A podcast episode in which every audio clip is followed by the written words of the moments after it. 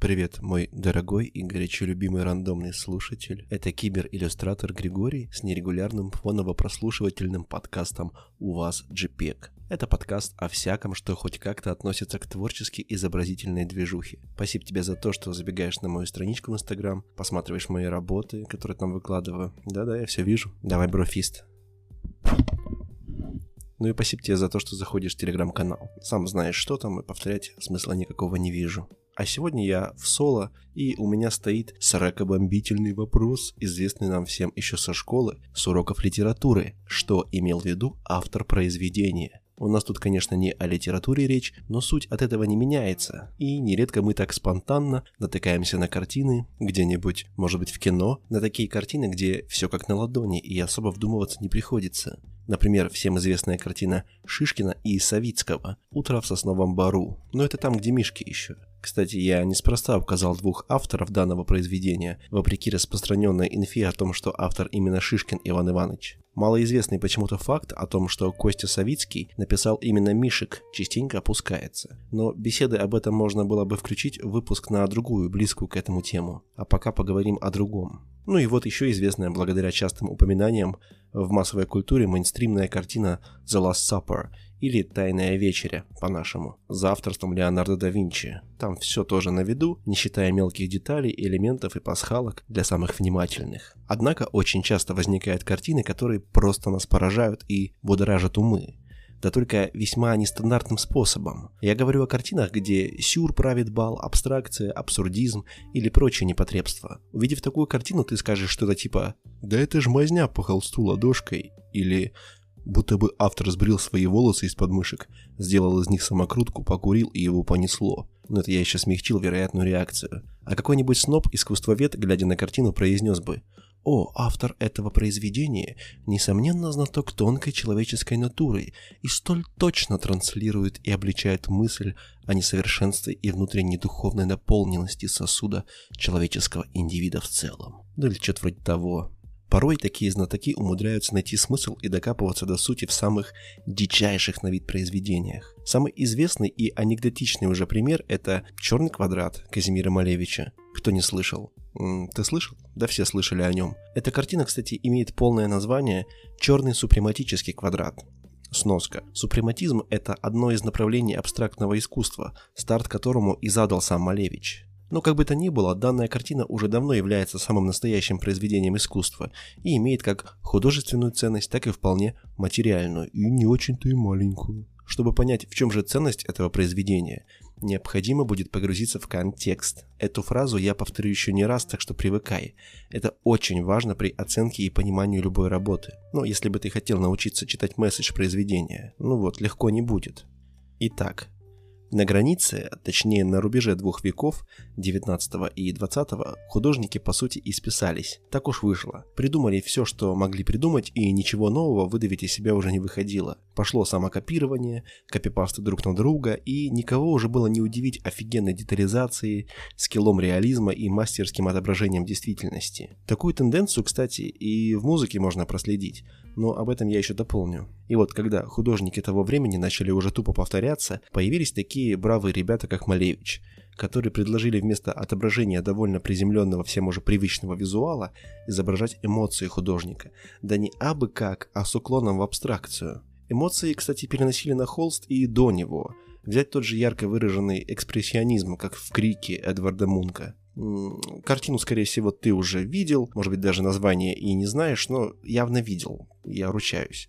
И, глядя на нее, да, абстракция — это не для всех. И именно поэтому какой-нибудь персонаж и великий знаток в кино, глядя на картину из соплей, говорит: «О, я чувствую боль, что переполняла автора, и он так мастерски и тонко передал это в своем творении», и так далее, и тому подобное. Суть супрематизма Малевича в том, чтобы отсечь все лишнее и нагружающее, оставив лишь основы, форму и цвет. Можно сказать, что это отчасти примитивизация, однако не совсем. Словно ты сбрасываешь графон на минималке, и NVIDIA Hairworks не нагружает твою 1050 Ti. Согласно этому направлению, есть три основные формы. Это квадрат, круг и крест, внезапно.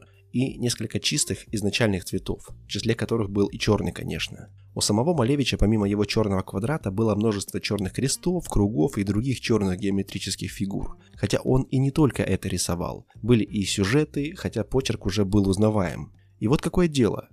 Такие закидоны можно найти и в музыке, как я говорил ранее. Я провожу параллель с некоторыми музыкантами, которые в поиске чего-то нового уходили практически в примитивизм, и получалось не менее охеренно и уникально, да? Вот яркий пример тот же Курт Кобейн.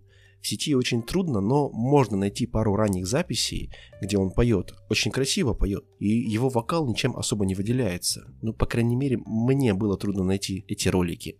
Это не академический вокал, так как он вроде как не имел музыкального образования, но очень хорошо чувствовал музыку. Но в период его работы с Нирваной его вокал намеренно срывается, часто не попадает в ноты и прокуренно хрипит. В общем, соответствует гранж-настроению. А Нирвана практически отцы гранжа. Так, о черном квадрате. Зная то, что автор отрицал все старое и избитое, мы теперь понимаем его стремление от этого уйти. Результат мы сами можем наблюдать. Все эти простейшие геометрические изображения и подобный минимализм в абстракции. А сам же черный квадрат – это наивысшая точка мысли супрематизма.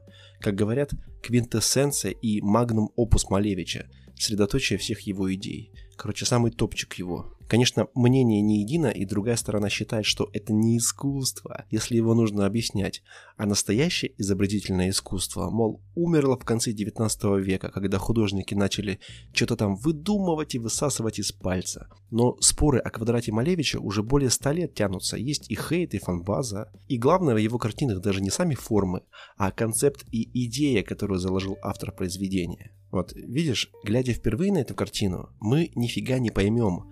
А теперь уже есть какое-то представление. Для того, чтобы разобраться в сути, пришлось разбираться в контексте и в настроениях автора. И так практически всегда. А метод банален – изучать и читать. Волшебного способа зрить в корень просто не существует. Ну вот пример и из более раннего творчества. Довольно миметичный художник, так как в последнее время часто вижу фрагменты его картин наряду с мемами а-ля «Страдающее средневековье». Ерун Антони ван Акен. Что за хер, спросишь ты? Ну, в общем-то, он более известен всем под именем Иероним Босх. И знаменит он своими офигеть какими подробными сюрреалистическими сюжетами с библейским уклоном. Хоть сразу так и не скажешь. Сейчас я вкратце попробую описать в словах одну из картин, чтобы у тебя было понимание. Ох, самая известная попсовая его работа – это «Сад земных наслаждений». У многих она на слуху. Приготовься, я предупредил. Толпы голых людей. 7 или 8 голеньких человек купаются в озере с гигантской черной ягодой-малинкой, обнимая ее. Из воды торчит нижняя срамная часть человека ногами кверху, а между ног у него большая красная ягода, на которой сидят птицы. Левее от этого действа голый мужчина, стоя в воде, обнимает сову, которая больше него в 2 раза. В другой части огромная утка кормит из клюва человека, а рядом с ними лежит гигантская вобла. Один голопопый мужчинка вставляет в зад другому голопопому мужчинке цветы. В правой части картины антропоморфная птица целиком проглатывает человека, сидя на чем-то вроде стула, а из задницы этого человека вылетают птицы помельче. Ну а поедающая его птица из своего зада выдавливает уже другого человека в каком-то подобии синего пузыря. Рядом с ними голый мужик играет на флейте, вставив ее себе в туз. Еще элемент с гузном. На заду еще одного обнаженного мужчины написан нотный стан, и толпа людей, и среди них парочка демонов, смотрит на ноты, которые, вероятно, изучает. Сольфеджио, мать его. И это я даже 1/3 событий не описал. Если таким образом начать описывать все, что изображено на этой картине, выпуска точно не хватит. Картина настолько отбитая на первый взгляд и залипательная в то же время, что над ней можно зависнуть на час как минимум, разглядывая все мельчайшие детали. И, кстати, это даже не совсем картина в том понимании, в котором мы привыкли их воспринимать. Это так называемый триптих, а точнее один из его триптихов. У тебя в детстве книжки-игрушки были? Ну вот, тебе уже будет легче представить. Это как бы картина-книжка. В закрытом состоянии на ней изображен основной рисунок, а когда она открыта, рисунка 3. Основной в центре и 2 по бокам, на внутренних сторонах корочек. И вот, несмотря на весь творящийся абсурд, Босх – рок-звезда и одна из ярчайших и признанных фигур в мире изобразительного искусства. Почему его картины искусства и в чем смысл таких безумных работ? Что все это, мать вашу, значит? Контекст. Да, опять. Ну, начну с того, что Босх в своих наполненных сюжетами картинах часто обращался к Библии.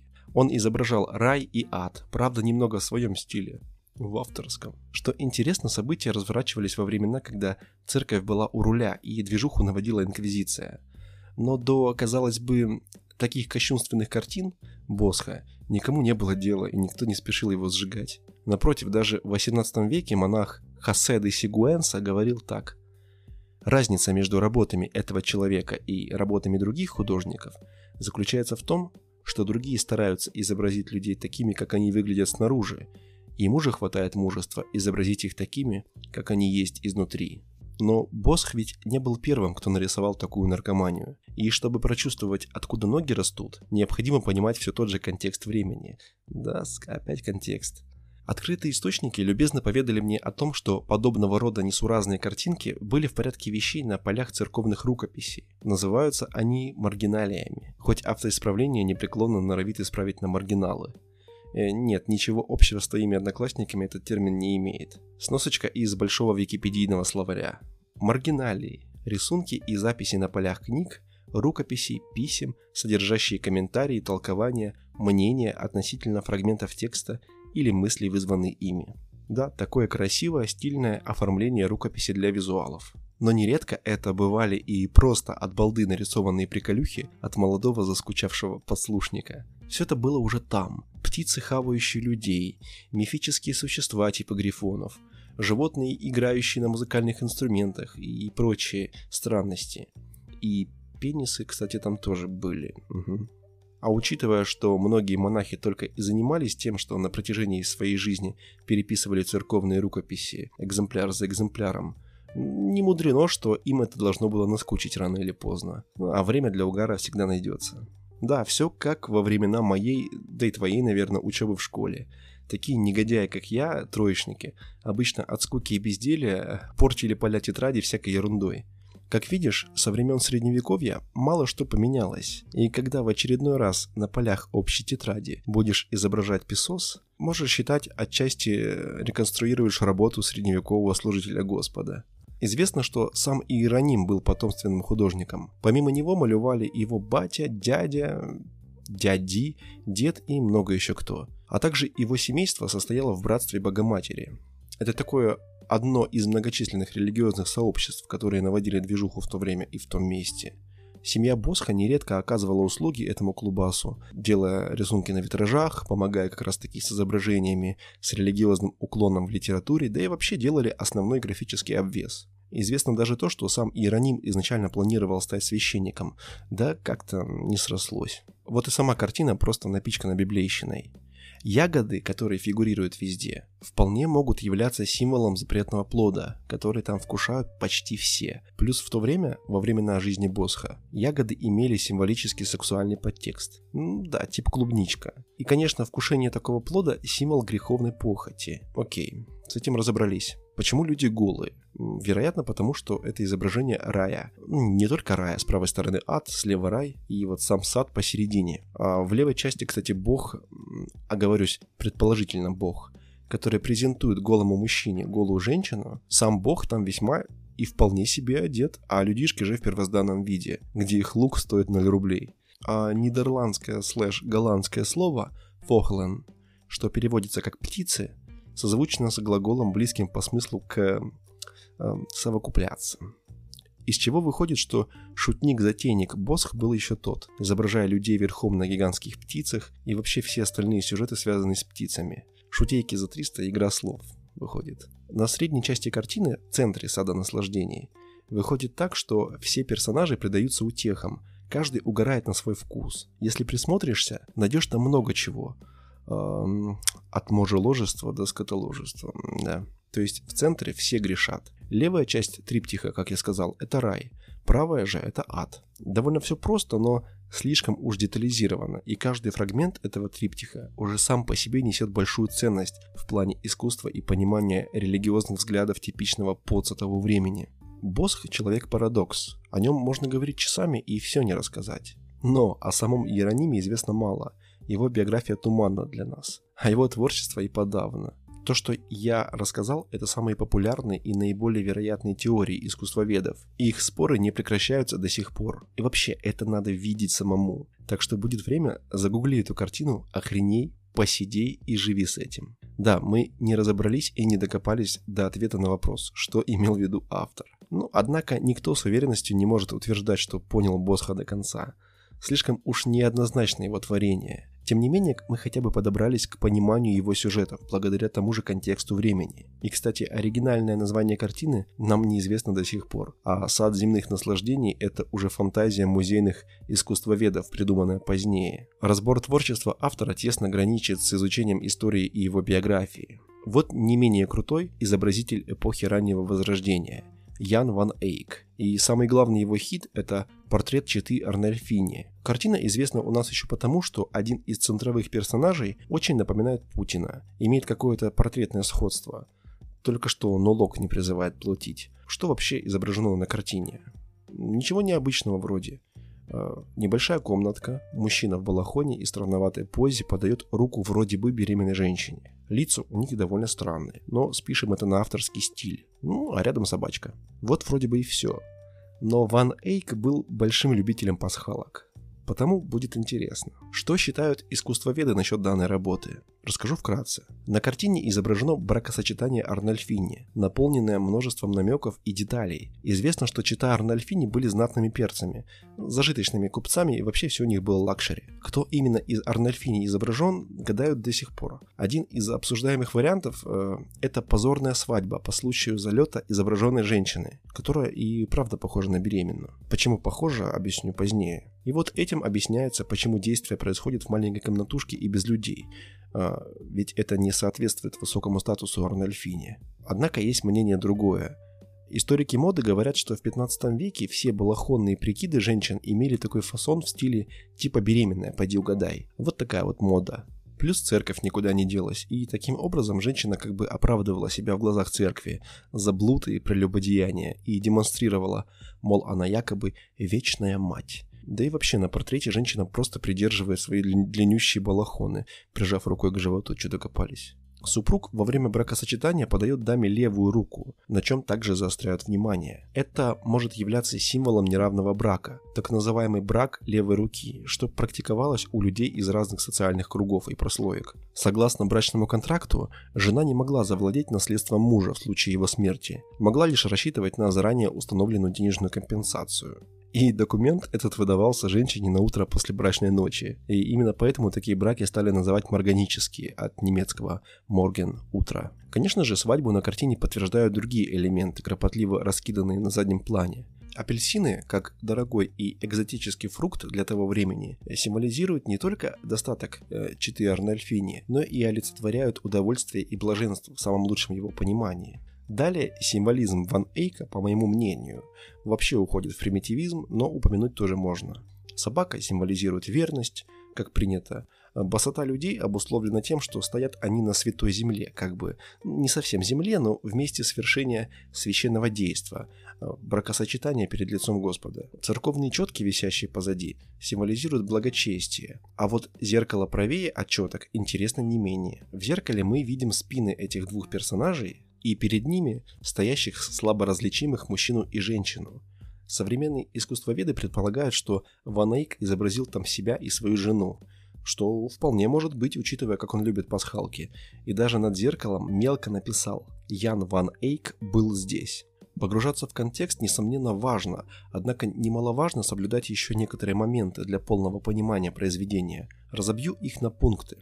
1. Как я уже сказал, желательно было бы почитать инфу о художнике или выставляемой коллекции, если ты лично посещаешь какое-то мероприятие. Было бы классно узнать, для кого или для чего была написана картина. Изобразительное искусство, как и любое творчество, зеркалит действительность, это факт. В каждом произведении что-то дозашифровано, и понимание контекста – ключ к разгадке шифра. Пункт 2. Необходимо определить точку входа картины. Этот термин обозначает то, на чем автор делает наивысший акцент, то, что бросается в глаза в первую очередь. Не всегда это удается с первого раза, С портретами все просто. Сам образ, лицо в центре внимания. А вот с большими объемными композициями чуть интереснее обстоят дела, как у Босха особенно, но это скорее исключение. Номер 3. Попробуй найти раздражитель. Им может быть и точка входа картины, но не всегда. Автор мог намеренно нарушить пропорции каких-то объектов, отчего зрителя это может триггернуть, и так и было задумано. А следовательно, в этом есть мысль. С этим пониманием уже можно идти и докапываться, какая именно. Примером таких нарушений ожидаемого могут быть непропорциональная анатомия людей или как бы растягивание объекта для придания эффекта движения. Ну и таких примеров может быть очень много, и чаще они входят у автора в привычку со временем и становятся неотъемлемой частью авторского стиля. 4. Стоит разобраться, придает ли автор значение работе с цветом. Как я говорил, чуть ранее, до 20 века, отношение к цвету было очень традиционным. Небо голубое, кровь красная, а лимон желтый. Но потом хайпанула абстракция, и цвет теряет свою привязку и становится самодостаточен. Например, красный символизирует страсть, кровь, динамику. Например, он часто применялся в известных революционных плакатах. Голубой цвет часто связывают с чистотой, безмятежностью, небом и так далее. И пятый пунктик от меня – это «стоит быть внимательным к деталям, пасхалочкам и надписям».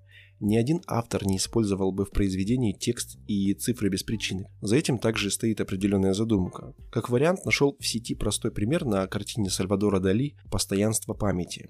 Эта работа еще известна как «Мягкие часы Дали». Тоже многие видели, и в кино, возможно. Все стрелки указывают на 6 часов, а 6 в данном случае может ассоциироваться с истиной, совершенством, удачей. Хотя в истории и семерка также нередко связана и с удачей, и с совершенством, но это уже другое. Я рассказал тебе вкратце, как читать картины. Нафиг мне это знать, скажешь ты. Тебе-то может быть интересно лишь самому, как и мне. Это может иметь смысл и быть полезно как минимум по нескольким причинам. Для развития эмоционального интеллекта и как способ психологической разрядки. Для самообразования, для расширения кругозора и развития фантазии. Прокачивать мозги, чтобы не стать ментальным овощем, полезно всегда. Буду надеяться, тебе было так же интересно, как и мне, потому жму тебе лапку, благодарю за твое украденное время, и чтобы не пропустить выход следующего, уже заготовленного выпуска, настоятельно рекомендую субскрайбнуться на мою инсту, там алерт точно будет. На этом все, ребятушки, услышимся уже в следующий раз, до скорого.